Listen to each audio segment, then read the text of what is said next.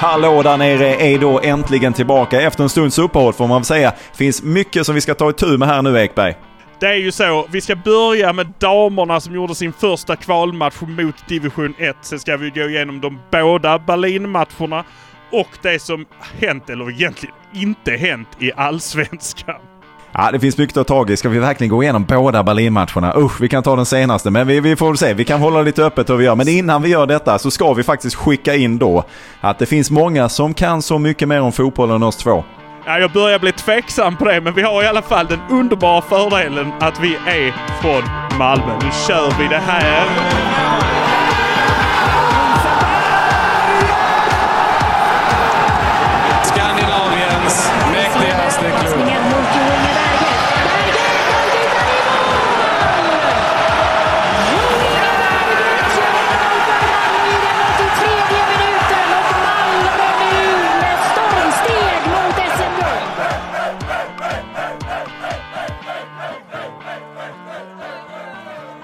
Ja, tidigare under lördagen så spelade då Malmös damer sin första av två då matcher för kval upp till division 1 Ekberg och det blev ju ett eh, rungande försprång, ska vi kalla det, ett rungande överläge för MFF inför returen om en vecka.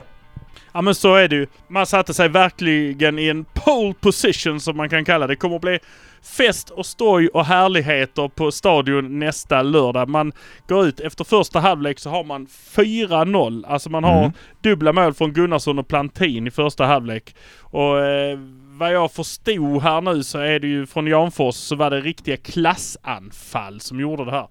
Eh, man hade en, eh, hans kommentar här till mig eh, är ju att det var stundtals mycket bra. Det var ingen toppinsats. Det var Nej. det inte, men det var väldigt fokuserade tjejer. Och en hel del riktiga klassanfall. Och det var det jag förstod från första halvlek att de här fyra målen har varit riktigt, riktigt bra anfall alltså. Mm. Och det är ju det de har kämpat med och jag tror Åhus har fått lida lite grann eh, för den här förlorade DM-finalen. Att det har varit väldigt, väldigt fokuserade eh, damer som stod där ute på planen idag. Det blev ju totalt 6-0 då eh, med två mål till i andra halvlek. Jag såg inte hela matchen ska jag vara ärlig och säga, men så delar av den. Och det jag slogs av, det var ju dels ett vackert spel från MFF. Det var en del klackar och det var väldigt snygga framspelningar som inte alltid nådde hela vägen. Men det som framförallt såg ut var det ju hur jäkla mycket, vilken kamp det var på banan från båda lagen. MFF kanske då ett lite nummer större i de flesta av duellerna. Ja men man måste ju säga det här är ju systerserien liksom. Detta är vinnaren i systerserien så att de är ju i normalfallet. Nu pratar vi att de ska upp till ettan.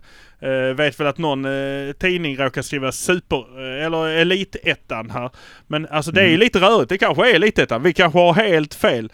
För att de gör ju om alla. Men jag, ettan är jag ganska säker på att de gå upp i faktiskt. Det ska det vara. Det är, det, är ju, det är ju så. Det är, eh, det är många många lag som slåss om många konstiga platser här nu. Jag vet inte hur serien slutar och de andra serierna slutar, vilka lag som blir kvar i division 2. För det har jag inte haft så mycket intresse av egentligen eftersom det är Malmö FF som är mitt största fokus här. Men Mm. det är ju så här, det är många som åker ner, många är f- få som åker upp eftersom det är bara en av dessa lagen som åker upp. Och det är, det är väldiga rockader innan det här ska lägga sig. Man har ett nytt seriesystem som kanske varar i fem, ska vi säga fem år. Sen så kanske man Mm. får ytterligare. Detta är för att trycka ner lite grann i serierna och få lite, kanske få en serie till nedanför för att man ska få den här större bredden på damfotbollen också. Det har ju varit väldigt mycket spets. Det har varit damallsvenskan, elitettan, ettan och sen har det börjat liksom Sen har det liksom dalat rätt så rejält i kvaliteten. Så att, eh, nej, det blir, det blir intressant det här med att man eh, nu tar ett stort steg. Man står med ena foten inne i ettan här nu. Japp. Ja, det var skytteliga-vinnaren Anna Plantin som drog igång målskyttet eh, även idag. Två mål noterar du kan jag nämna då att hon gjorde 29 mål under säsongen. Det är inte illa det där. Och sen så då eh, Gunnarsson som följde upp med två mål. Ett riktigt kanonskott. Hon kan! Hon kan! Hon har, vi har ju sett henne på försäsongen skruva hon med vilje in en hörna. Eftersom vinden låg på åt rätt håll. Det försökte hon även i DM-finalen ska jag säga. Men, eh, men det är ju som så. Plantin gjorde ju även det, eh, ett av de andra två målen, näst sista målet där i andra halvlek. Så att hon fick en, hon fick ju ett kind of sort of hattrick i den här matchen. Jag tycker det är lite orent när man gör det i två halvlekar och med andra som gör mål emellan. Eh, nu får vi sätta lite krav tycker jag. Ett hattrick är tre mål på raken utan att någon annan gör något emellan i en halvlek. Då snackar Mm. vi hattrick. Alltså. Men jag ska också säga att eh, Åhus var ju absolut inte oävna och hade möjligheter. Framförallt då i andra halvlek när eh, då, då kanske matchen redan var avgjord i och för sig. Men eh, det, det, de hade ju en del rätt farliga chanser och det var ett bra lag och de spelade bra. Bara att Malmö hade utdelning på sina chanser och var ju kanske över såklart då ett bättre över tid. Men de sitter ju då som du är inne på en Lewis Hamilton position här inför returmötet om en vecka då på stadion. Med 6-0 i, eh, i fart, på fatet så, så är det väl mycket som ska till för att man inte ska lyckas genomföra detta. Ja, Jag hade ju varit så pass fräsig så att jag hade börjat trycka upp tröjorna redan nu. Eh, Det skulle jag, det, det skulle jag med gott mod kunna göra. Sätta champagnen på kylning och eh, trycka upp tröjorna och guldmössorna och allt vad det ska vara för någonting. Och sen så hade jag eh, förberett ett firande av härliga mått faktiskt. Så att, eh, nej. Eh, vad har herrarna? De har match måndag, match torsdag. De borde vara hemma och eh, klappa, klappa till och eh, ställa den där när de är färdiga. Liksom, gå ut och verkligen köra. Det, det tycker jag. Det är två representationslag Malmö FF har. Det är herrarna och det är damerna och det ena gör sin plikt med råge och det andra spelar fotboll. Mm. Ja, men det har varit fantastiskt att följa dem den här säsongen. Nu är vi ju inte i mål än. Nu är det en match kvar och mycket kan ju absolut hända. Men precis som du säger att en eh, champagne ska ju helst ha en veckas kylning innan den eh, öppnas upp på riktigt. Och det, det känns ju som att det ska ju mer än mycket till för att inte det här ska gå vägen. Så att vi, utan att vi tar ut det i förskott så tar vi väl ändå ut det lite i smyg då. Att eh, vi tror ju att det här redan är klappat och klart. Det kommer att bli en fantastisk eh, stämning tror jag. Och en fantastisk eh, lördag. Då är väl nästa lördag som man eh, gör upp om detta och det är det sista avgörande. Så har man möjlighet att kliva dit där så eh, gör detta för guds skull. Har ni inte varit där tidigare så är det nu man ska göra det. Får man, det är lite som Sydsvenskan. Nu kliver de också in och börjar bevaka lite. De har, de har äntligen fått tummen ur va. Men det, det, det, är okej. Det är okej. Alla är välkomna. Alla är välkomna. Så, men har man, inte, har man inte haft möjlighet innan så kliv dit nu. Ja, har man möjlighet, är man inte förhindrad. Det är, em, jag tror det är väl eh, egen begravning som, eh, som står i vägen för att man ska vara där eh, nästa, nästa eh, vecka när det här avgörs. Vi, eh, vi, får väl, vi får väl se hur det går om man ska vara ödmjuk, men jag tror det går ganska bra. Eh, Fick här precis i skrivande, i pratande stund fick jag från Fredrik Janfors om, eh, om Åhus liksom, vad han tyckte om motståndet. De är ju ändå vinnare av systerserien här. Och de är ju ganska bra och välorganiserade, fysiskt tuffa som du sa, att det var ganska hårda kamper där. Japp. Och så tre duktiga forwards plus Malin Winberg, för detta allsvenskan, eh, lägger han till, på mittfältet. Men eh, det visar ju vår klass när det gäller som mest. Så att Mm, det är ja, det. Eh, 6-0. Jag, jag är eh, fullt taggad för att det här ska bli en fest på Stadion nästa, eh, nästa lördag. Eh, på riktigt. Nästa lördag, Jag eh, den- ser fram emot eh, ser fram emot Sälen. Många tjejer som ska göra Sälen där nu. Alltså i, eh, i, eh, i champagnedränkt plan. eh, Skulle Ja, jag vilja jag- påstå. Jag trodde du var inne på afterskin redan, men där var vi inte riktigt än här. Men då är det, ska bara vara supertydlig här. Den 22 oktober klockan 16 är det avspark då. Malmö FF damer Åhus IF då. Då kommer det avgöras. Malmö har alltså då med sig 6-0 in i den matchen. Men vi går ut och spelar som om det står 0-0 tycker jag, så får vi se var den matchen tar oss. Gå dit nu, herregud. Gör detta. Det kommer bli en härlig fest. De har kämpat hårt den här säsongen och även om, visst, man kan prata om att motståndet har inte varit uh, uh up to par uh, jämfört med MFF. Men de har gjort jobbet. De har vunnit varenda jädra match. De har släppt in, var, var det fem mål till slut? De har gjort över hundra framåt. Så de, de förtjänar verkligen uppskattning och uppmärksamhet i detta nu när de då tar nästa kliv i den här satsningen. Så gå dit för God sake. Ta med era halsdukar, era hattar, era träningsoveraller, era ljusblåa tröjor. Ta med era sångröster, ta med er allt vad ni har. Tutor nästan. Om man inte hatar tutor. Ta med era bengaler, ta med er allt vad ni har.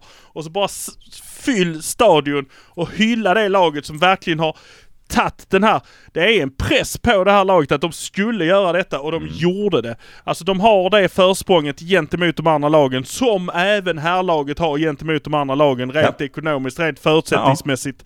Och de tar det och de rullar med det och de gör det. Och det är ju inte så, de avslutar serien med liksom en helt meningslös match och vinner med, vad var det, 7-0 där också. Eh, detta säger jag mest för att jag ska säga att Näri gjorde mål. För att jag ska få säga det namnet rätt innan eh, den här säsongen är över. Så Jag tvivlar fortfarande på att det är rätt, men visst. men i alla fall, så är det. Så ser det ut. Och det är bara, det är bara, det är bara att vara där. Eh, Jag lovar, supporterhuset står där och gör de här feta korvarna. Allting är bara fest, glam, gott och gonigt. Jag fattar inte hur man ska kunna missa det. Eh, Jag lovar, Lomotey är där. Är inte ni där så är han där i alla fall. Eh, Ja, så enkelt har- är det. Lo- Lomotea, han har ju, han lär ju inte... Han är väl avstängd så han har väl inte så mycket att fokusera på. Rast och vila har den pågen skaffat sig. Ja, Så att han ja. är där i alla fall. Och är han där så kan fan ta med ni vara där också. Ja, nu, har, nu tycker, tycker, jag vi, tycker jag vi har gjort vad vi kan för att försöka sälja in detta och eh, jag håller med Daniel, gå dit. Har ni möjligheten så gå dit. Det kommer bli en härlig och de förtjänar alla hyllningar de kan få i detta nu här då. Okej, ska vi då ta oss an eh, det, det, det, det, den lite sorgligare delen av eh, MFF eh, i detta nu så att säga. Det är ju herrarna. Det går inte att sticka under stol med detta. Eh, jag vet inte vet att jag är så sugen på att prata om båda Union-matcherna. Vill du verkligen göra det och vilken vill du då börja med? Men man, man kan väl säga som så här, om vi pratar om Union-matchen så kan man välja vilken match för det såg ju nästan likadant ut. Mm. Att Malmö börjar jätte, jättebra och sen så händer det någonting. I detta fallet var det en del skador. Mm. Eh, I den första matchen så var det ju Mm. att eh, de brände in en raket. Eh, vilket kommer kosta Malmö en hel del pengar i slutändan eftersom Uefa eh, står, står med böterna till arrangör, arrangören.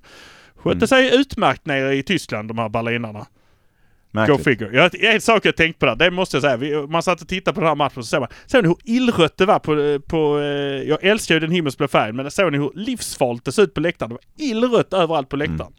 Och så tänkte jag, shit det där skulle Helsingborg kunna ta efter. De har ju röd som färg. Men det är svårt att få kostym i rött faktiskt. Så att... Eh, eh, Mm. Det är kanske det som bromsar den. eh, Kanske den det som är problemet. Men i alla Men fall. ja, Ja, vi, så vi kan prata om sista matchen. Första matchen är ju ungefär, ungefär samma sak. Det är, det är, det är ett, man får ett mål mot sig från Bundesliga-ledaren. Vi måste adressera Ja, ja, ja. det ändå. Att detta är liksom ett lag. Detta är inte ett dussinlag just nu utan detta är Nej. ett riktigt, riktigt bra lag. De, alltså vi är ju sett till att möta Union Berlin så är vi ju bättre än Bayern München. mm. Resultatmässigt. Alltså det... Ja, jag förstår. Ja, så att, att, att liksom böla över den här insatsen, det, det går egentligen inte. Men man kan ju fortfarande titta på att du och jag har inte lyckats spela in. Nu måste jag ta det och adressera den. Vi har inte lyckats Mm. spela in på ett bra tag. Beroende på att jag har haft eh, röven full och gjort en massa knasgrejer. Och när jag väl lyckas eh, få tid över och gå runt i kvarteret och spela in med dig i t-shirt i kylan så strular jag till det med en sladd som inte riktigt sitter i. Så ljudet blev inte alls bra. Eh, så, så, men i alla fall under den tiden, vi har säkert varit borta en månad nu alltså. Eh, vi har varit saknade, många har skrivit till mig, jag har försökt förklara och det är... eh, ingen har hört av sig till Det- mig vill jag bara understryka. Ingen. Nej, det, du kommer undan där. Du gör det. Men jag, men jag har fått lite så här. Fan, eh, jag skrev någonstans att eh, åtta gånger av tio man säger wait for it i en video så är det ingenting att waita för alls. Och då var det någon som skrev är det lite som eh, hallå där nere? Nej, vi är de där två av de tio. Det är värt att vänta på det. Men Mm. under den tiden vi har varit borta så har Malmö FF inte gjort ett enda mål. Nej, och det är ju det är lite knepigt. Om vi då tittar på den här senaste Union-matchen. eh, Jag, jag tycker den första, har, det är så många som har pratat om det. Det finns inte så mycket att tillägga där. Jag var på plats. Jag, jag kan bara kort säga att jag tycker det var märkligt att man lät matchen fortgå. Jag förstår ju också Uefa är vad de är. Eh, och eh, det är klart att de inte vill ha någon eh, match i, i något skandinaviskt eh, avlägset land med någon liten klubb som de inte bryr sig om, som inte har något inflytande egentligen överhuvudtaget. De vill inte orka, på, orka inte hålla på med det. Så det är bättre att vi spelar av den fast jag tycker, tycker att man borde bara avbrutit den så hade det varit tre poäng till Malmö. Men nog om det då. Men, och, och, jag ska bara säga en, en grej till som jag faktiskt sa i den här inspelningen som inte då lyckades komma ut. Det var ju också att då, under hemmamatchen mot eh, Union där och jag eh, reflekterade även när jag var på Braga-matchen hemma att Uefa, de gör ju verkligen allt de kan för att döda all form av supporterstämning och supporterinitiativ och supporterglädje och kärlek. För att så jäkla högt som de spelar sin random Apple Loops eh, vignett till Europa League. Eh, som, som verkligen stör ut allt. Oavsett om det är 70 000 på läktaren så hade man ändå inte hört för så mycket som det dundrar. I det nya, väldigt fina nyinköpta ljudsystemet som man har på Malmö Stadion. Det, det, det, dödar precis allt. Det är det enda som hörs. Det är som om någon står och skriker det i öronen på mig. Samtidigt som båda klackarna då höll igång. Och jag tycker det är så, det är så, då, det är så dålig känsla för feeling. Och på allsvenska matcherna, det, det, är aldrig att det spelas så jäkla högt i systemet då. Eh, och, som det gör då när man ska ha den här Europa League-hymnen. Eh, då kan man tycka, då hade ni kunnat lägga kraft och energi på den. Men det låter ju kiss-kass utedass. Så att jag, jag, bara, men det, och det är classic Uefa. Men om vi då tittar på den senaste matchen här, för det är precis som du, de är inte helt olika varandra. Och då har vi, om jag bara tittar på statistiken här som jag hittat lite elegant. Eh, Union hade 14 skott varav 7 på mål. Malmö hade 3 skott varav 0 är på mål.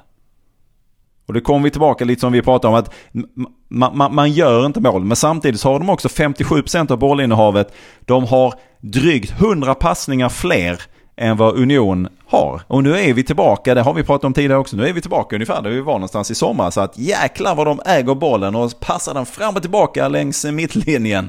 Upp och ner, fram och tillbaka, hej och så får eh, Diawara eller vem som nu står i mål just den matchen, får de också komma in i spelet. Och så försöker vi flytta upp den igen. Och jag, jag, jag, kan, jag kan inte förstå riktigt vad som har hänt. För man har också varit i perioder när man har lyckats göra mål. Även senare under säsongen och inte bara då i början kanske. Men vad, vad, vad är det här? Varför är det? Är det bara att man har, alla spelarna är i dålig form där längst fram plötsligt? Eller har alla lag i hela världen bara genomskådat att det är så här de spelar? Gör vi bara, står vi bara här, gör vi bara så här så är det lugnt. Alltså, jag fattar inte det. Jag, det var väl någon som, jag tror det var Ole, som, Ole Törner som skrev att eh, tre tränare och eh, olika spelsystem och ändå ser det exakt likadant ut. Mm. Det måste ju sitta någonstans på planen. och det har ja. vi ju sagt från början. Det, det är ju upp till spelarna att bevisa att de här tränarbytena ska ändra någonting. Det har de verkligen inte gjort. Och därför så kan man liksom lägga krut på eller lägga energi på att det ska bytas tränare och bytas spelsätt. Det är inte det. Det behövs bytas eh, spelare helt enkelt för att de är eh, ja, eh, impotenta skulle man kunna säga. De, de kommer inte till skott. De kommer inte till det där sista. De får inte den där sista passningen till att stämma. De vågar inte ta det där steget extra. jag vet inte liksom riktigt vad som... jag vet inte riktigt varför de inte gör det. Uh, nu var ju min favorit Penja med på planen senast också. Det kan ju förklara mm. en del väldigt många passningar som inte kommer någonstans. För att det, det blir också ofta väldigt snygga sidledspassningar ut på ytor där det står en ensam Malmö FF. Men det är ju bara för att de andra står och väntar bara på att de ska komma fram. Man kan passa i evigheter i den, i den loopen. Man kan passa uh, Diawara och tillbaka ut och tillbaka till Diawara och tillbaka ut och tillbaka till Diawara. Och sen ska man ja, göra det men, fem gånger. Absolut, absolut. Och vi har ju varit kritiska mot Penja här. Men jag måste måste ändå säga att jag tyckte att han i Värnamo tillförde rätt så mycket. Det var en annan typ av, en annan Penja än vad jag hade sett tidigare. Där tyckte han gjorde en viss skillnad. Nu blev det ingen mål ändå.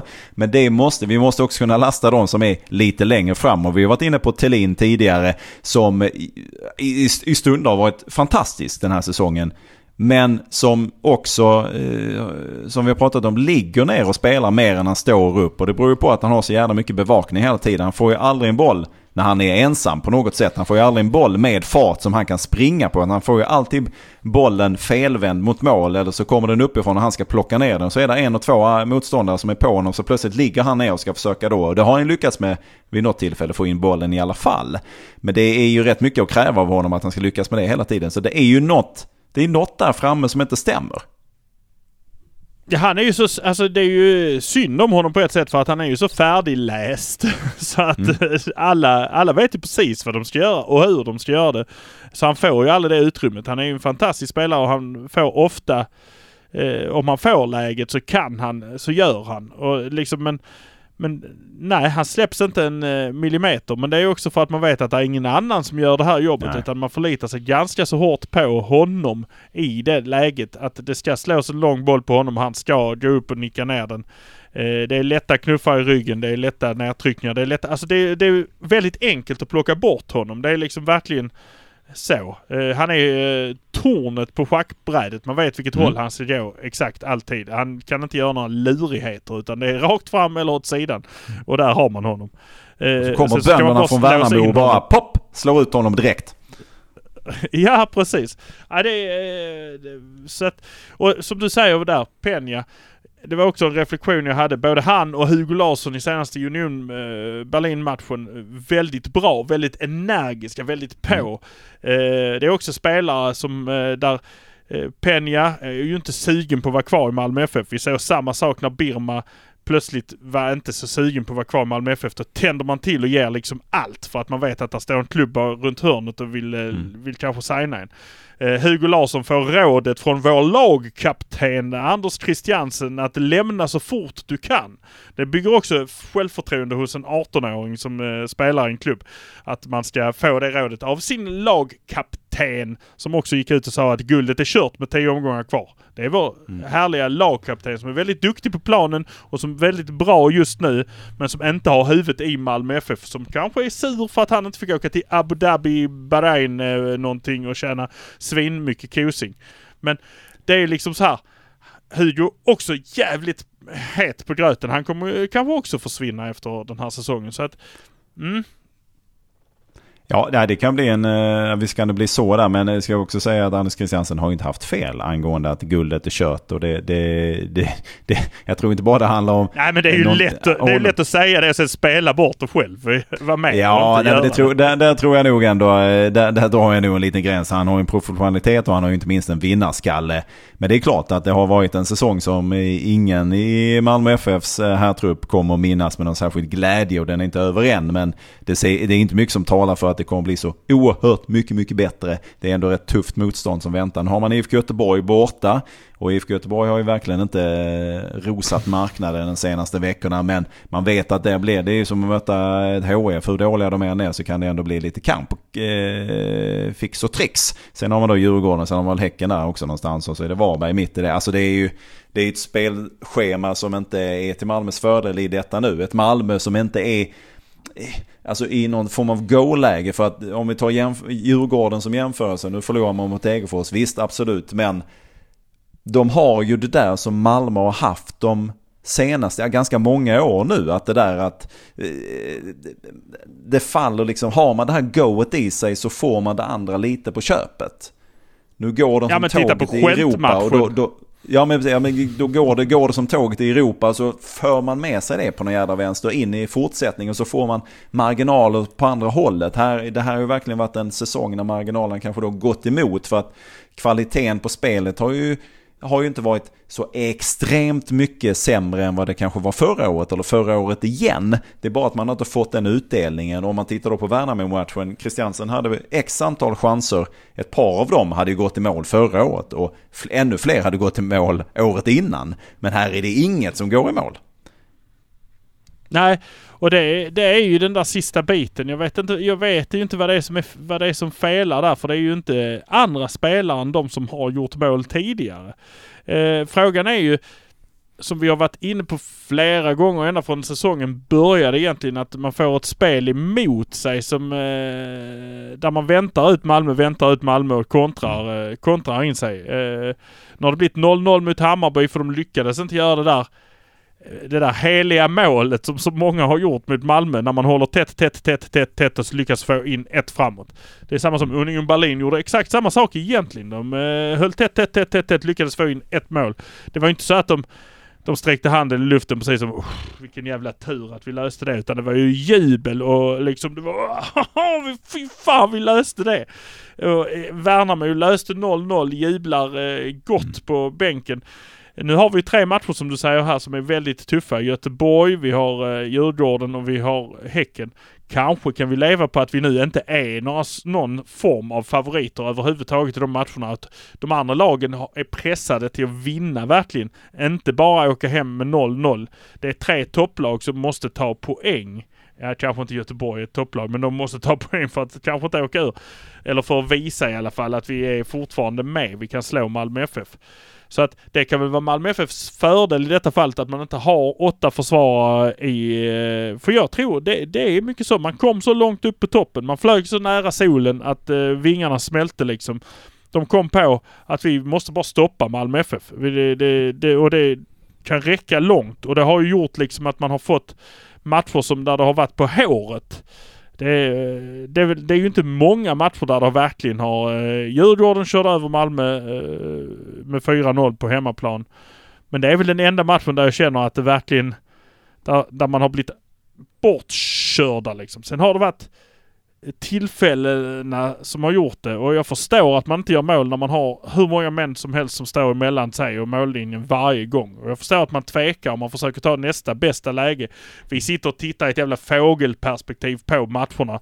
Eh, när du står nere på planen ser du bara en skog ja. av andra tröjor liksom framför dig. Ja. Jag måste hitta in här någonstans och man chansar inte att slå den utan man liksom eh, man, man vill ta ett steg till för att få ett mm. lite klarare läge eller ett lite bättre. Sen har vi som vi säger, det är ju det mest otroliga av allting i hela universum är att alla målvakter som har mött Malmö har gjort sina livsmatcher.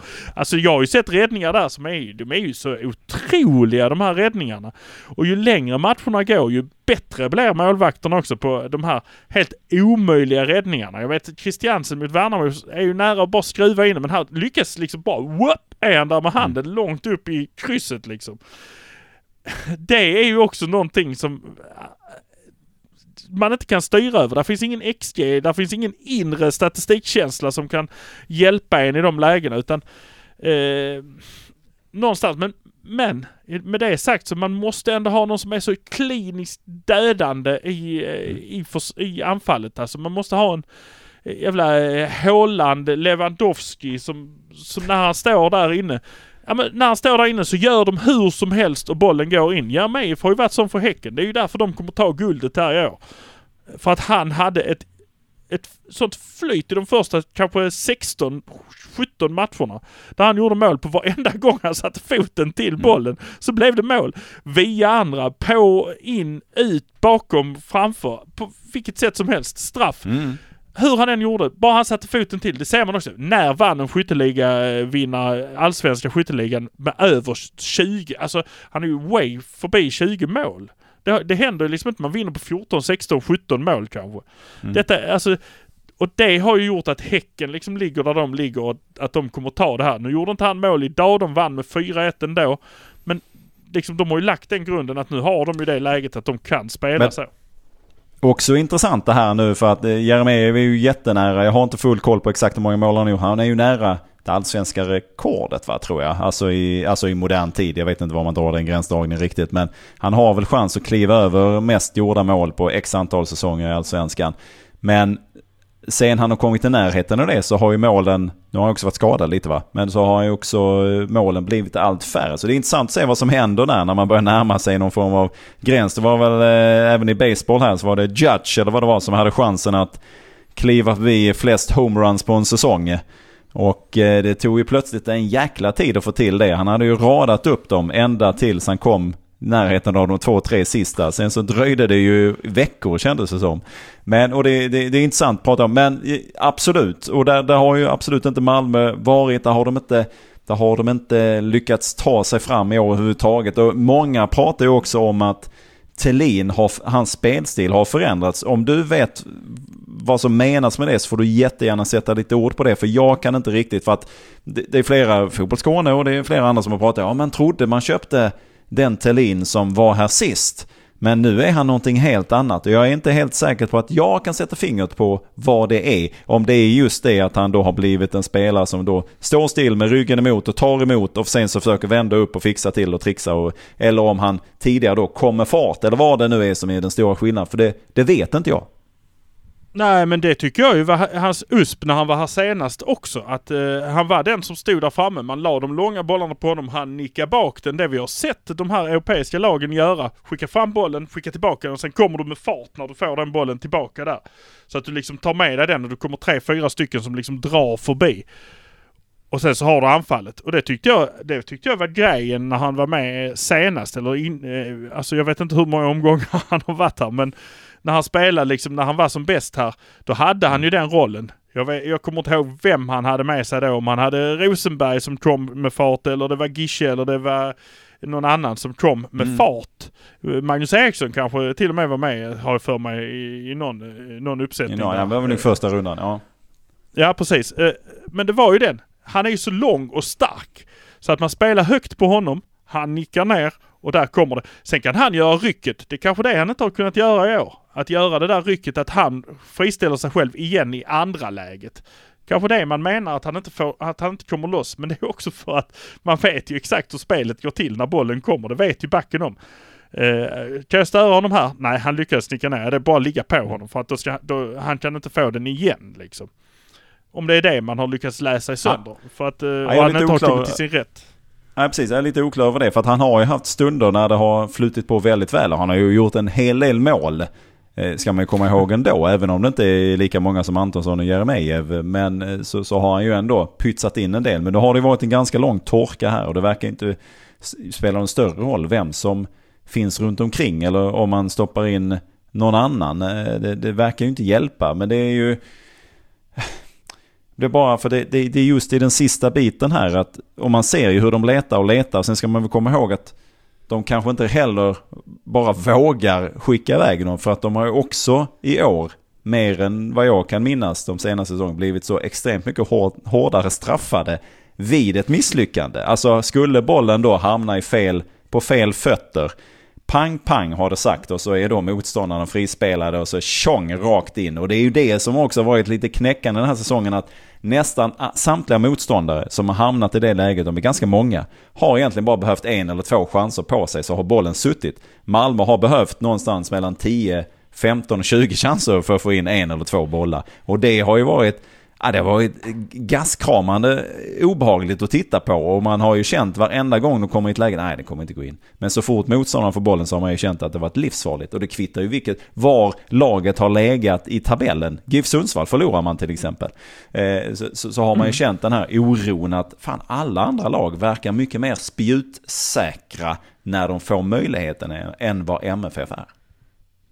Ja, men det, det var väl redan efter typ omgång 10 som jag tror det var AC som sa det. Att vi får kämpa så hårt framåt för varje mm. boll och varje mål. Och det går så lätt bakåt på oss. Alltså det, den skillnaden däremellan är, den tar knäcken på en liksom. Att det är, det, varför, varför har inte vi det så lätt när det vänder och vi får chansen? När vi får kämpa så hårt och vi får kämpa så hårt för att hålla undan också.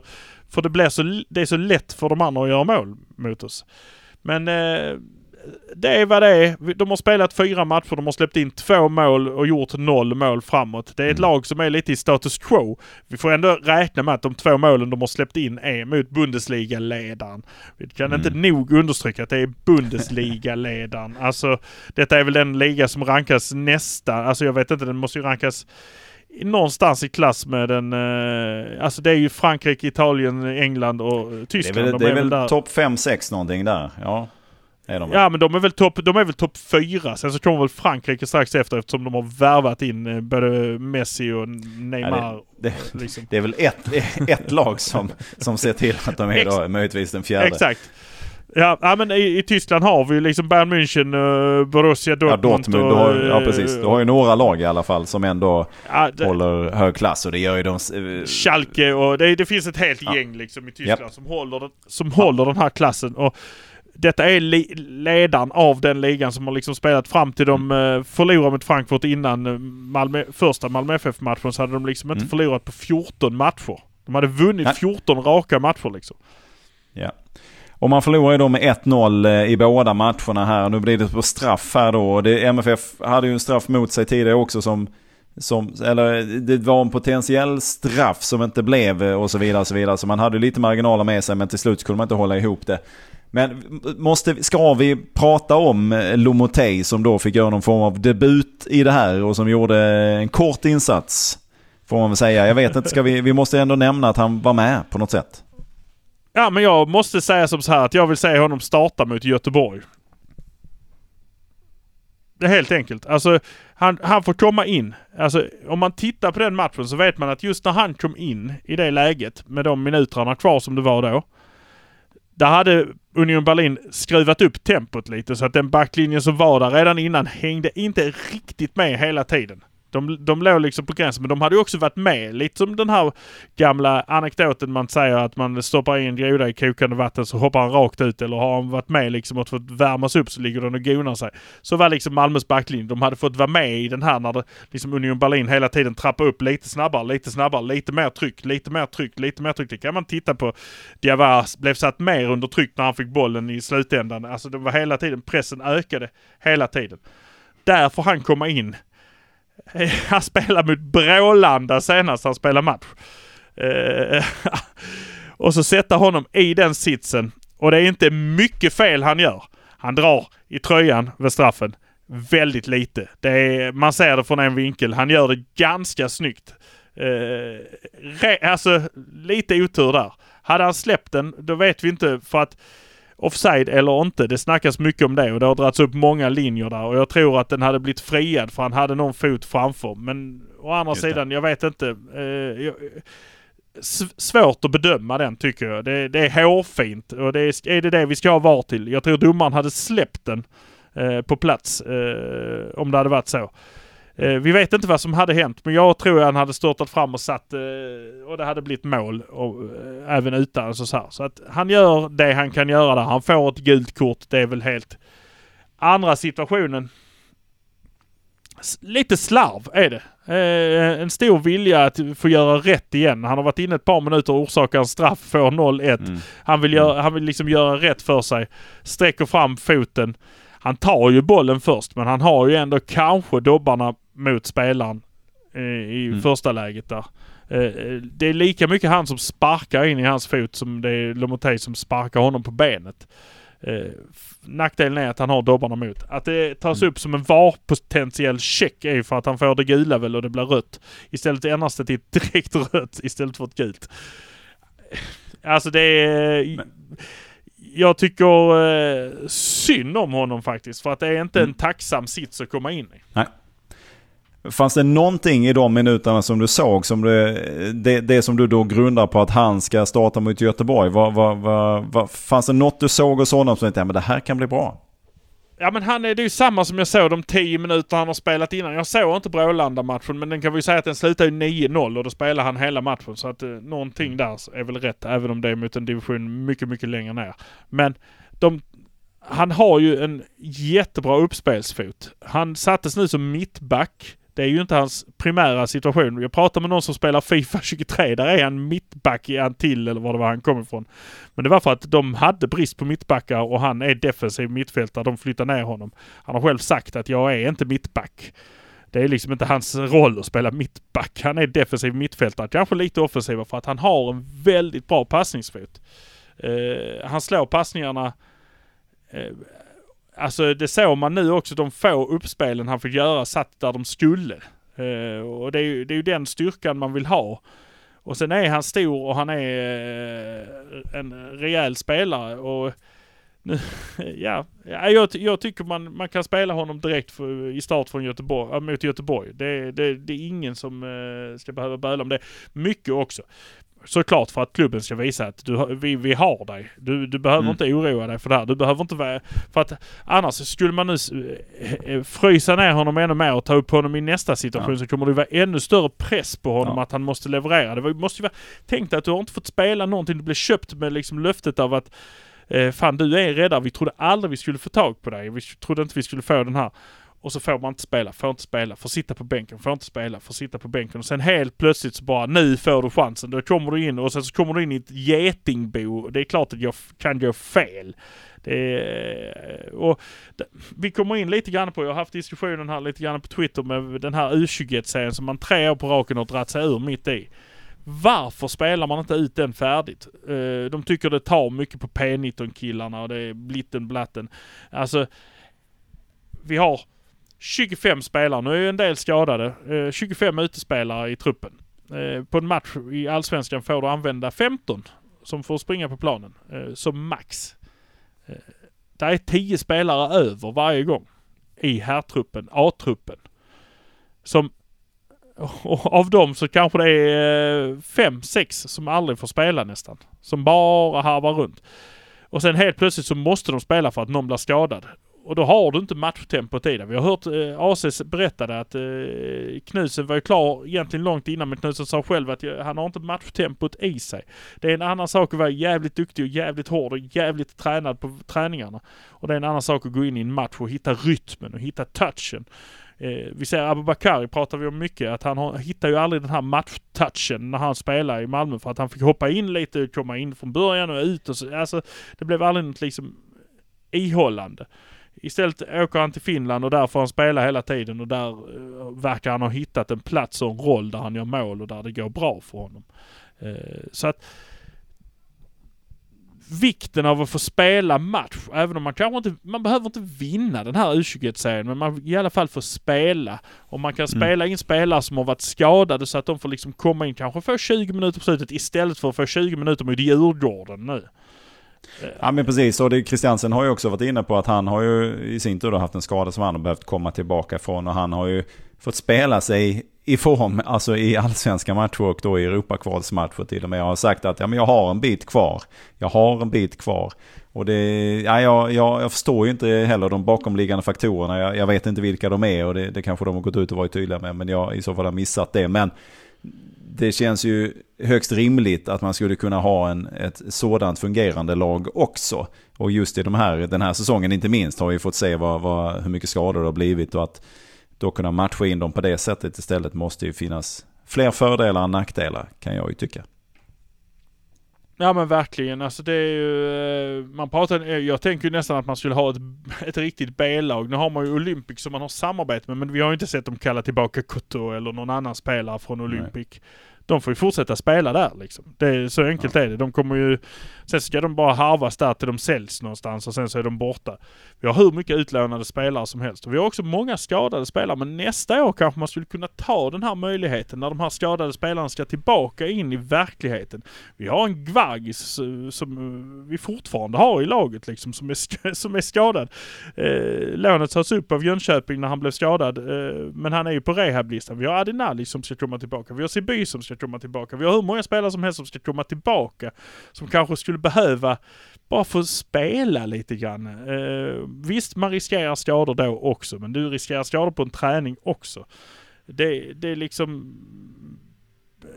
Jag tycker det är jättekonstigt. Vi har Chalus, vi har Lomotey, vi har Gall som liksom aldrig får spela en match men som ändå är där hela tiden. Mm. Låt de här. Vi har en tredje målvakt som inte förstår någonting eftersom det är Dahlin eller Diawara som står.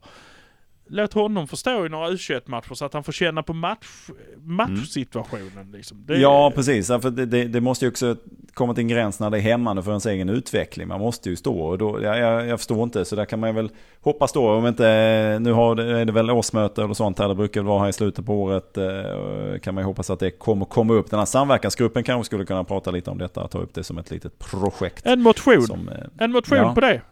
Hoppa ja. inte ur den serien. Det ska röstas Nej. igenom. Vi har 51 procent. Det är någon som var ute och nu också sa det. Ja, det är jättefint att vi har 51 procents regeln i det här landet, men den utnyttjas ju inte ju. Den utnyttjas, utnyttjas ju inte till sin fulla potential. Det är vi små grejer man tjafsar om. Uh, men alltså, man går inte in och styr. Att liksom klubben är supporterägd. Man går in och styr och säger så här ska vi göra. Så här ska vi göra. Styrelsen kan inte ta beslut utan att den här 51% ägda av medlemmarna säger ja. Det är liksom, det finns jättemycket saker man skulle kunna peka på där. Absolut, visst är det så. Eh, jag ska bara säga, vi, vi, det här blir ju lite hoppigt här nu eftersom vi inte har varit igång på, några, på ett par veckor här så blir det ju väldigt mycket fram och tillbaka. Jag ska bara säga då att på måndag är det då, nu knyter jag tillbaka till matchen här då på måndag mot IFK. Och i, i detta läget som vi är just nu då, då ligger ju MFF sexa med sina 42 poäng. Och IFK ligger ju på en åttonde plats med 36 poäng. Så att om man nu skulle förlora eller spela oavgjort så, så blir det ingen större förändring rent eh, poäng. Alltså IFK kommer inte ta sig förbi. Men i det här läget som är nu när, eh, när vi håller på att spela innan så ser det ut som att Kalmar då leder med 3-1. Vilket gör att de mm. ligger på tredje plats här. Hammarby har ju en mindre spelad och kan ju ta tillbaka den. Men det är ju en spännande Häcken, Djurgården och Kalmar på topp tre i detta nu med lite ojämnt spel, matchantal. Men Malmö, Göteborg, det är bortaplan, det är väl, jag vågar inte, det är inte plast utan det är väl gräs där va? Uh, ja, men visst fan har Ullevi gräs. Jo det har de. Det, vis, det har de. Det är Häcken som kör på plast. Häcken kör på plats, ja, men det, det vet nya, jag. Ja men allvarligt, nya Ullevi, nya gamla Nya Ullevi, gamla mm. Ullevi, nya... All, alltså, det, det, och det, alltså den stan, man vet ju aldrig om man är rätt på det där. Alltså jag har ingen okay. aning i Göteborg. Okay. Så att eh, man är glad att man bara hittar en gräsplan där det står rätt folk. Jag har lite problem med fotbollslaget dock, men jag kan gilla staden. Men nog om det, där, där är det ju, och som vi var inne på, Göteborg har ju liksom Ja, de har ju förlorat ett gäng här nu på sista tiden och MFF har ju då kryssat sig igenom tillvaron här efter lite eh, segrar. Men är det, det känns ju som att Malmö, om de ska möta Göteborg så är det ett bra läge nu. Även om jag förstår att Göteborg vill vända på steken och börja vinna. Så är de också i ett mentalt läge där eh, jag också tror att de kan vara lite slutkörda. Och så Maxberg, hur länge orkar, kommer han orka hålla på med det här? Hur jävla roligt kan det vara att ligga i slutet av eh, allsvenskan säsong efter säsong? Medan Malmö ändå har förhoppningsvis någonting kvar i tanken. Och här hade det ju varit kul att kunna få till någon form av vändning. Här tror jag på någon form av Åge-effekt. Vad säger du Ekberg? Ja men det kan, man ju, det kan man ju faktiskt hoppas på. Men hur många gånger har vi hoppats på det? Man börjar liksom släcka, man börjar liksom ta ut de där de där, ja nu jävlar, det här, här skulle vi, här kommer de tända till. Sen sitter man där och tittar och så har första halvlek gått och så är det 0-0 och sen så kommer vi till 60 och 70 minuten så görs det några byten på grund av skador. Och sen så sitter man där och så tänker man, Ja, ja, bara vi inte släpper in ett mål så kan vi kanske gå hem idag och inte vara nöjda men vi behöver i alla fall inte vara jättemissnöjda utan det får ju bli som det blir. Eh, 2022 är ju året som bara keeps on giving. Eh, det, det händer ju det ena efter det andra och man bara, man lyckas ju snubbla hela tiden så att jag, jag tar inte ut någonting Eh, det som är grejen är väl att man, att man möter ett Göteborg som du säger som kommer från en jättedålig period och nu kanske man är lite desperat och måste ha poäng. Man kan inte möta ett Malmö på hemmaplan och tänka att 0-0 är en okej, okay, en okej okay poängskörd liksom. Utan man måste verkligen anfalla lite och det kan väl kanske öppna för Malmö FF. Har vi också Lomotey så kan han ju alltid trycka till den gode Berg lite grann. För vi vet ju att han, eh, han är ju ett råskinn av, av rang, Lomotey. Nej men det, på skämt åsido, det är liksom eh, det är två lag som har allt att förlora egentligen här. Eh, och ehm, Visst, Malmö, nu, nu ser det ut som Kalmar verkligen kniper den här tredjeplatsen om inte Hammarby eh, kommer igen. Men Hammarby har en svår match mot Mjällby till exempel. Mjällby är inte mm. lätta att möta borta för att Mjällby Nej. ligger liksom där mitt i också. De, har, de är nöjda med sitt. De har tagit sina 30 poäng som gör att de är ganska säkra på att vara kvar. De kommer mm. ha heller inga ambitioner att ta en tredje plats. Eh, så att Malmö med sina 42, de har fem poäng upp, eh, en match mindre spelad. De kommer ha två poäng upp om de slår Göteborg. Det är ju, det är ju en drivkraft men det kan ju också låsa dem. Jag, jag, jag vågar fan, i, i år vågar jag inte ta ut någonting längre. Jag vågar inte liksom säga nu kör vi. Du vet hur det lät i början av den här säsongen.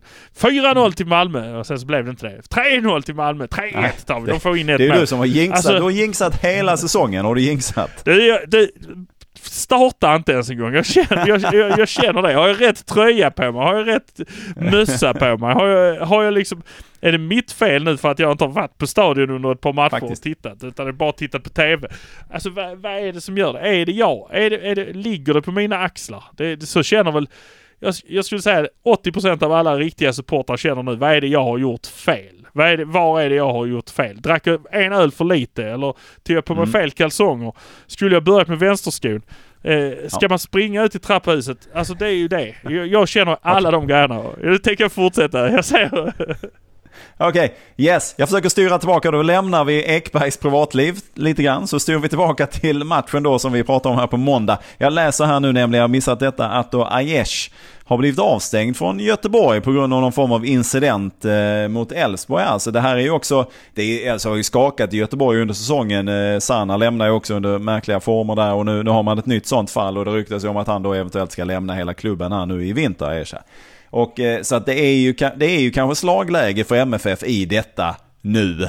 Eh, och jag vet att du då kanske, ja men det har vi trott. Ja visst, det har vi. Det, det har jag också. Men någonstans, någonstans måste någonstans tar helvetet också slut. Någonstans har man ju då kommit igenom ut på andra sidan. Det är som mörkast och gryning har vi sagt också ett par gånger den här säsongen.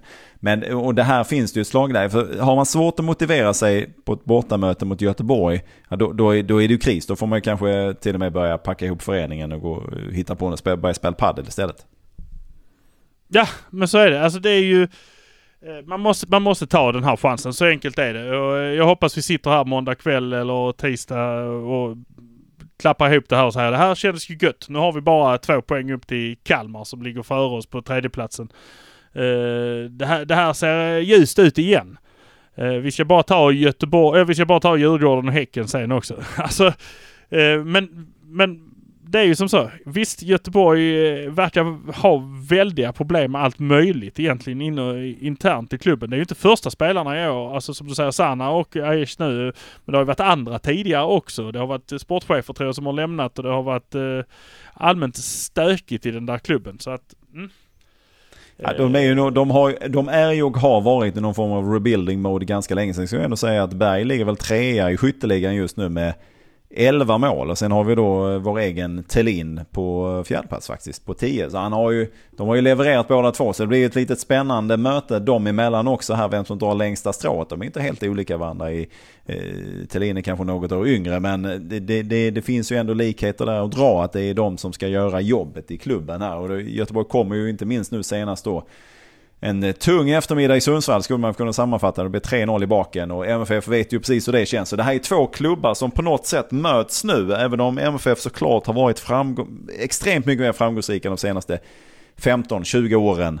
Så är det ju här en, eh, så, så är de just nu i detta nu på något sätt på samma våglängd här. Att de har, det, det, det, det, det strular på något sätt för båda klubbarna. Och det är ett tag sedan vi var i den här situationen. Ja men så är det. Det är, det är liksom eh, Göteborg har ju de senaste tio åren gått igenom det där som Malmö har, eh, eh, har är på väg in i känns det som. Det här tappet som en, ett lag som Manchester United kom ut ur 90-talet och lyckades liksom inte bibehålla den där, det där hjulet som snurrar bara av sig själv.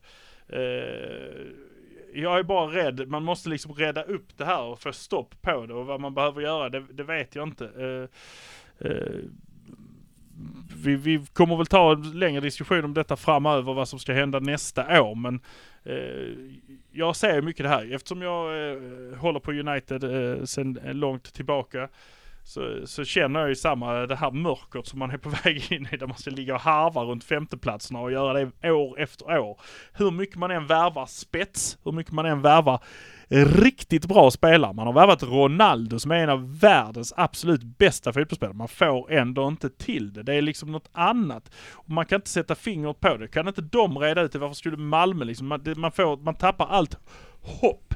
Men så alltså kan man också hoppa tillbaka till 1992 där de bytte hela laget. Tog upp sju stycken ungdomar eh, från sitt ungdomslag och satte dem liksom i typ startelvan och alla sa vad, vad håller de på med? De sätter sju snorgössar i startelvan. Och det visade sig att det var det mest geniala draget de har gjort liksom på, där började liksom deras storhetsperiod. Det var ju mm. inte vilka snorgössar som helst som satt i det, i den startelvan men, men eh, alltså vissa har ju, klev jag för bara några år sedan här. Men det är kanske det Malmö behöver göra nu. Istället för att göra den här konstgjorda andningen som United har hållit på med i 15 år snart. Ja. Alltså ja. där man liksom försöker rädda upp det med en, två, tre bra spelare. Nya mm. coacher hela tiden och alltihopa. Utan istället bara pju, clean slate mm. och så kör vi det här. Göteborg har inte gjort det. De har ju också försökt harva hem gamla härja, härjade mm. spelare liksom. Det har varit Värmblom och ja, men, det har varit liksom Berg och så här. Ja men precis. Och det, det känns som det är lite där man hamnar till slut. Och vi, nu har MFF också haft, precis som eh, Göteborg hade ett tag där, man har ju haft hemvändare som har kommit och gjort en enorm skillnad, inte minst då Marcus Rosenberg. Det var ju ingen som på förhand riktigt kunde förutse att det skulle bli så som det blev. Även om man, ja men det kändes, jag, jag minns ju själv att jag blev väldigt glad, men sen hade jag nog inte tänkt att han skulle ta, vara med och ta dem till Champions League två år och så vidare. Så vidare, så vidare. Men till slut når man ju en ände på det. Och där är ju MFF lite nu. Att man har ju värvat lite äldre spelare hela tiden. In, in, in. Samtidigt som man också har en akademi som håller hög klass. Då pratar vi kanske om svenska och skandinaviska mått mätt. Jag vet inte hur de står sig gentemot andra delar av Europa. Men då har man istället för att skjutsa ut de spelarna till höger och vänster. En del av dem har behövt lite extra tid kanske och så plötsligt blommar de ut någon annanstans. Eh, eh, det blir ju någon form av vägval lite som du är inne på. Att nu, nu är kanske de här äldre spelarna som har någon form av MFF-hjärta, nu börjar de kanske just nu ta slut. Om några år kanske det finns ett gäng till som ska komma tillbaka. Och då måste man kanske också börja titta, vilka har vi här i de egna leden? Vilka har vi råd att ge lite tid? Finns det några fler som Hugo i den här truppen? Finns det några fler Nanasis som, som är på väg? Och vågar man då ge dem lite mer chans? Och vågar vi då, eller accepterar vi dem som supportrar att det kanske går lite upp och ner i mellanvärlden? Ja, kanske lite mer eh, okej okay med det. Istället för att man tänker att nu har vi köpt in alla de här spelarna som ändå borde kunna leverera. Färdiga spelare som ska leverera från första signal. Eh, och det, det, har man kanske. Ja men jag tror det. Jag tror man skulle, eller man borde ha det i alla fall. Som supporter borde man kunna köpa att man kommer, att det kommer ett helt gäng från egna leden och liksom går in och tar det här. Istället för de här som kan bli lite fel och trötta hemvändare, eh, hemvändarna som man pratar om. Eh, mixen är ju det viktiga där. Just nu har vi inte riktigt mixen. Vi menar det är Hugo Larsson som står på plan nu senast och Hatzikadunic. Uh, och det är väl, uh, Hattie är väl en av de bästa spelarna vi har haft de senaste matcherna över, över hela linjen liksom så mm. Men, men det är det vi har från egna leden just nu på, på plan. Uh, ja, du har ju Lewicki också vill jag Säg du. Uh, ja, jo, men han gick ju sönder så vi har ju inte honom i kommande matcher Nej, så är det. så, men han har ju ändå spelat ja, men, fler matcher i år än vad jag trodde han skulle spela. ja, mer än vad han trodde också. Mer än vad... Ja. Uh, mm, jo, uh, nej men alltså det, det, är ju så. Det är ju ändå tre av elva. Uh, mm. Så det, är det ju. Det, jag skulle vilja säga sex av elva kanske. Ja, nej men och det är kanske den vägen som man nu ska försöka slå in lite på. Det är ju som du var inne på också. Det, och vi vet ju att det är ett gäng kontrakt som är på väg ut här nu. Och eh, vi har ju Rakip också vill jag bara flika in här nu. Eh, och han är ju ett av de kontakter som är på väg ut. Så att man har, kommer ha en del ställningstagande att göra här nu när säsongen börjar närma sig sitt slut. Hur ska, hur ska framtiden se ut? Jag lyssnade på eh, Jonas Hansson på Fotboll Skåne som eh, hade sin teori om att nej, jag tror inte Malmö kommer att värva så mycket. Man kommer att värva lite grann. Men sen så får man väl då göra en utvärdering av vad som finns runt omkring. Och jag kan väl hålla med om den eh, kan vi hålla med om det. Att det är kanske där man måste börja inventera. Vad, vad har vi för någonting? Och vad, vad är det vi behöver som absoluta spetsen? Och man måste ju finkalibrera scoutingsystemet har vi också pratat om. Liksom att, eh, hur, hur kommer det sig att Chalus spelar i det här laget när han uppenbarligen, eller är en del av det här laget när han uppenbarligen inte får spela och inte kan spela? Eh, på den nivån eller så, som man då vill här. Men då ska vi då prata om hemvända. Så du, du, något litet rykte som du snickesnackade om här innan vi drog inspelningen. Ja men så är det ju. Det, det kom ju något från han Disco-mannen. Disco, jag vet, Daniel Kristoffersson heter han väl. Men, eh, jag tror det. Att eh, Malmö FF är nära att värma hem, värva hem Anton Tinnerholm från New York City FC. Klubben ska ha mycket goda förhoppningar om att göra klart med den förre guldhjälten från och med 1 januari 2023. Eh, och det är ju inte en värvning jag säger nej till faktiskt. För att han är, eh, han är fortfarande, jag följer ju honom skarpt i New York och, eh, och han är bra. Han är riktigt bra fortfarande och eh, han, har, eh, han har kvaliteter som verkligen behövs i Malmö FF. Sen är det ju kanske trist att eh, jag har för mig att han är högerback va? och det är väl inte där vi behöver förstärka. Det är väl vänstersidan. Men det kan man ju inte styra över alltid. Vad, vad man är bäst på. Så att... Eh, Nej. Eh, men, eh, och jag har sagt det tidigare också, att det känns som att det är läge för att han ska komma hem nu också och, och göra, eh, göra något år eller två i, i Malmö FF med den här eh, Eh, rutinen han har och eh, hans, hela hans sätt på planen tror jag är, lyf, eh, är till lyft för Malmö FF. Det, det, är något som har saknats. Det är ingen jävel som lägger fingrarna emellan på Tinnerholm. Alltså det, Nej, och det här goet och om man då ska prata om någon form av Malmöanda så besitter han väl den. Han är ju då 31 år i talande stund här. Så att det är ju, det är ju nu då det ska hända för att sen 33-34 mm. där måste man också börja dra en gräns. Det finns vissa spelare som kanske kommer undan det men då ska det vara någonting exceptionellt. Men det är just de här 30, 31, 32 senare än det. Då börjar det kanske bli lite, lite för sent. Mm, men alltså, men jag bara tänker på att, eh, på att ha honom i backlinjen. Alltså man ser ju vilken skillnad det kan bli när Martin Olsson är med till exempel. Som har den här erfarenheten, som har den här lite mer tuffheten i, i, i sig. Eh, att man får, man, får en annan, man får en annan pondus på något sätt. Uh, mm. Och det tror jag man får med Tinnerholm och han är ju inte så skadebenägen egentligen. Han har varit skadad nu men det var ju en verklig olycks, uh, en, en, riktig jävla smäll. Alltså så här, det var mm. inte att han sprang och bara helt plötsligt började veva in in uh, medical team att uh, ni måste ta hand om mig. Utan det var en rejäl smäll som det hände någonting och han har tagit sig tillbaka från den och börjat spela igen och det går jättebra för dem och han är boom boom Tinnerholm. Så att det, jag ser det som, eh, pratar man om Pontus Jansson som ska komma hem nu eller om ett år. Det är samma liksom så här, han är också där i den ålderskategorin. Så att, mm. eh, och, och, ja.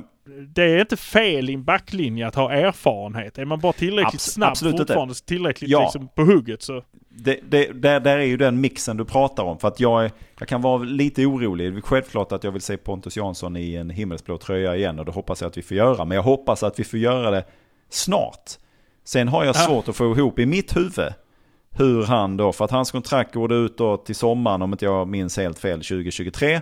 Att, inte det, att det inte skulle komma ett nytt erbjudande från om det är Brentford eller en annan klubb för den delen. Och hur han då ska tacka nej till det. Det handlar inte bara om miljonerna även om jag tror att det spelar in såklart. Det handlar också om att lämna det som man då anser vara världens bästa liga i detta nu. Där han vecka ut och vecka in får möta några av världens bästa fotbollsspelare. Och mäta sig med dem. Och då förhoppningsvis ha viss framgång också. Han har gjort det jättebra. Brentford gjorde en fantastisk säsong förra säsongen. I år har de kanske börjat lite svagare. Men hur man ska tacka nej till det. För att komma hem och då kanske möta Örebro eller Degerfors eller åka till Sundsvall Halmstad. och spela fotboll. Jag vill Halmstad. Ja, eh, Örjansvall, en av de finaste platserna, en av de finaste arenorna. Det, det, det, så, punkt. Säger vi inte mer om det. Men hur, hur man ska hitta motivationen till det. Och det kanske man gör då för att Malmöhjärtat är så starkt. Men jag har ändå svårt att se att han inte kommer att göra en förlängning till. Och då är han kanske på gränsen skulle jag säga. För sen så, hur bra man än är så börjar kroppen säga ifrån. Och vi, vi, vi, har sett det nu uppenbarligen att en del av dem, alltså MFF har en trupp som är ganska så gammal. Och vad händer då som det som vi fick då i våras när de sen då, beroende på inriktning de ska ta då i vinter eller i nästa säsong, liksom, vad, vad, vad nu är vägen framåt här. Att de lite äldre spelarna pallar inte den belastningen och då går de sönder. Och betyder det då att de inte kan spela det spelet som man förväntar sig, ja men då kan de inte vara i klubben. Och så vidare och så vidare. Så det är mycket där. Det är det som också gör mig, börjar göra mig viss tveksam till Robin Olsen. Hur ska det gå ah. då? Eller kommer det, ska han in här nu? För nu har vi Diawara som har ett utgående kontrakt. Vi har Dalin som sitter på ett kontrakt som går ut nästa säsong tror jag. Nu kommer vi in i det här, men jag ska bara ta, dra det lite snabbt här. Men men, men ska vi då inte förlänga med Diawara eller hur ska vi övertala honom att stanna om vi sen då ska ha in Robin Olsen i den här ekvationen? Så att jag, jag, jag tycker det, det, vi kan inte planera efter de här som finns ute i Europa och spelar som en gång har representerat klubben och även om de har sitt hjärta här. Utan vi måste bygga laget efter, efter det som blir bäst för klubben. Och då, då är det en del beslut som måste tas. Men det är inte min huvudverk. Men jag, jag, det finns mycket. Det kommer ju bli en spännande vintersäsong. Men ska vi då... Du hade ju något, något rykte till. Vill du dra det också eller? Nej men det är väl att eh, Åge har blivit erbjuden ett ettårskontrakt för att vara över 2023-säsongen och ha laget då. Och då blir, då blir man ju helt så, eh, eh, skulle detta stämma Mm. Eh, då faller ju allt det där andra vi har pratat om. Vem, att de har haft någon på gång. Att de har en som de är klara med som bara inte kan lämna Jo. förrän säsongen är över. Och då blir man... Nej. Eller ska det köras en kombo helt plötsligt? Jag slänger ut den vildaste teorin här. Att man kör en kombo med Åge Hareide och eh, han Högmos med i Häcken. Att de kör tillsammans en säsong. Ja. alltså, Ja, nej, jag, är du med? Jag, jag har ingen två aning. norrmän som får... Två norska gamla herrar som får köra tillsammans. För jag måste bara då flika in, jag hörde den här intervjun som, eh, jag var Fotboll Skåne som hade fått det med eh, Georgsson. Där de då Yes. pratar lite om tränarsituation eller hur det går med rekryteringen och detta. Då säger Georgsson att, ja, alltså han säger ju inte rakt ut, men då fick väl de gissa sig till att, ja men det är typ, vad är det, tio namn på listan. De har fortfarande inte betat av den här jävla listan som verkar vara oändlig. Nu är det tio namn. Eh, och- jag, jag, jag förstår inte om det nu skulle vara så och jag har den absolut största respekten för Åge och det han har gjort och jag skulle gärna, visst han får gärna komma in och ta över om han har energin och viljan och motivationen till detta så får han jättegärna göra det. Men klubben verkar ju inte veta vad de vill. Det är, väl en, det, det, det är väl det som jag tycker är det absolut jobbigaste här. Man håller på med sina rekryteringsprocesser. Man höll på lika länge, fasiken, med Milo som man var supernöjd med.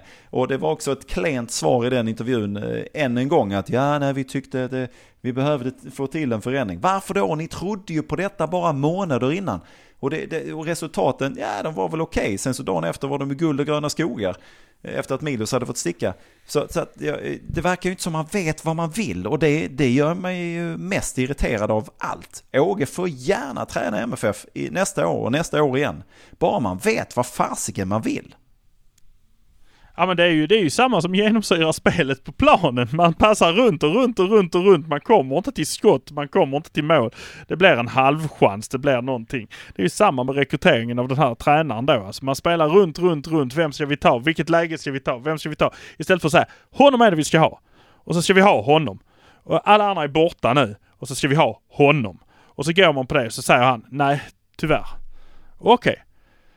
Och då får man ta ett nytt tag och säga honom är det vi ha, så går man stenhårt för det istället. Alltså det kan ju inte heller vara eh, det kan ju inte heller vara speciellt spännande att vara en tränare där man hela tiden får höra ja, ni, du är nu med på den här topp 10-listan.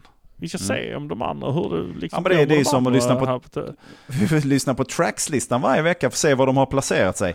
Och nu har eh, den här tränaren gått upp tre plats, placeringar, eh, veckans raket och bla bla bla och hålla på. Alltså, kom, kom till skott med den här listan. Och jag, förstår, och jag, förstår, eh, jag, jag, jag förstår det inte. Jag är så trött på att behöva gnälla också. Men mer och mer så blir det ju tydligt att organisationen bakom just nu ligger några, stel, några steg snett i förhållande till vad man önskar att de hade legat. Och det är ju lätt hänt, en organisation som har vuxit väldigt mycket de sista åren. Eh, lönekostnader som är enorma och så vidare också. Kostymen har verkligen slagit ut på både bredden och höjden. Och man kanske inte har hängt med i alla delar. Men jag, jag, det här är fundamentalt att eh, laget ska ha någon form av tränare. Och, och en inriktning på den tränaren bör man ju kunna sätta. Det, det är liksom grunden till det de håller på med. Eh, och, och om man inte riktigt vet då och hamnar i ett läge, men vi frågar Roger om han vill köra nästa år också. Och jag välkomnar det, bara man är överens om vad är det för spel som ska spelas. Ja men nu känns det ju bara som att det är en jävla reservlösning. Och det är ju, Ja, men lite så. Ju, ja då är, då är det ju kass för både Åge och för Malmö och för Ja. alla. Eh, Att, eh, ja okej men kan du inte hänga kvar ett år till då så får vi se om vi kan lösa en riktig tränare sen då. Ja, alltså men vad fan, så- så- hade jag varit Åge hade jag sagt nej, jag går Nej, tack. tillbaka till Oslo och sätter mig och fiskar i en stuga någonstans. Alltså, Ja.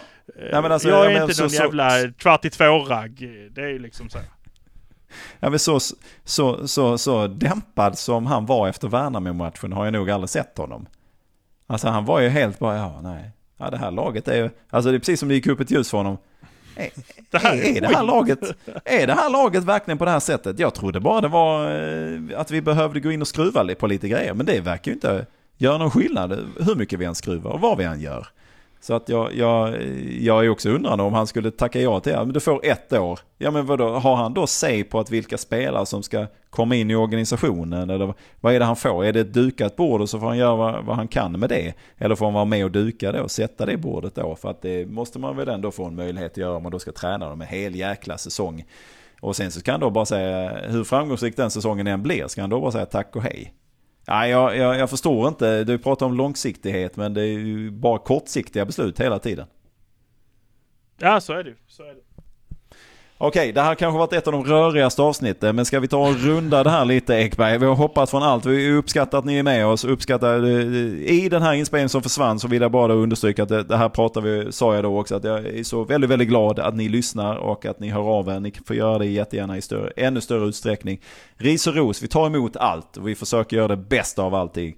Man får komma ihåg att vi gör det här, eh, vi, får, vi gör det här med, det, med, med, den tid som står till vårt förfogande och vi, vi gör det med glädje och vi tycker det är superroligt. Vi har tusentals idéer som vi gärna skulle vilja vidareutveckla detta med. Så därför är det så oerhört härligt och eh, fint att ni är med och lyssnar och att ni hör av er på olika sätt.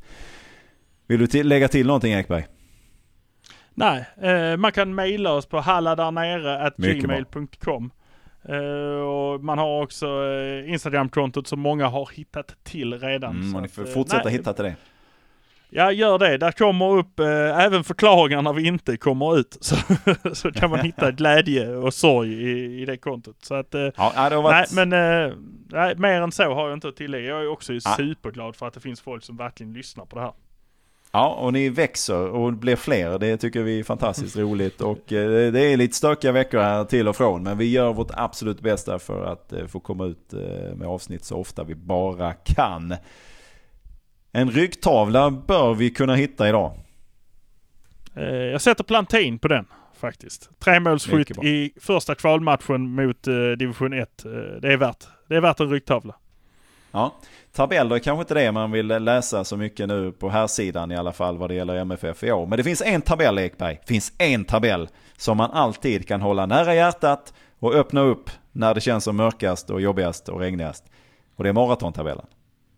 Den ska man skriva ut, vika ihop och ha väldigt, väldigt nära sitt hjärta alltid i en bröstficka eller en innerficka. så att den verkligen följer med en. För att där är det ingen jävel som rör på Malmö FF som leder den. Mm, härligt. Och eh, med det så eh, ska vi försöka komma tillbaka med lite jämnare utgivningstakt nu då närmsta tiden här. Men tills vi hörs igen så sa vi så och så sa vi Hallå där nere!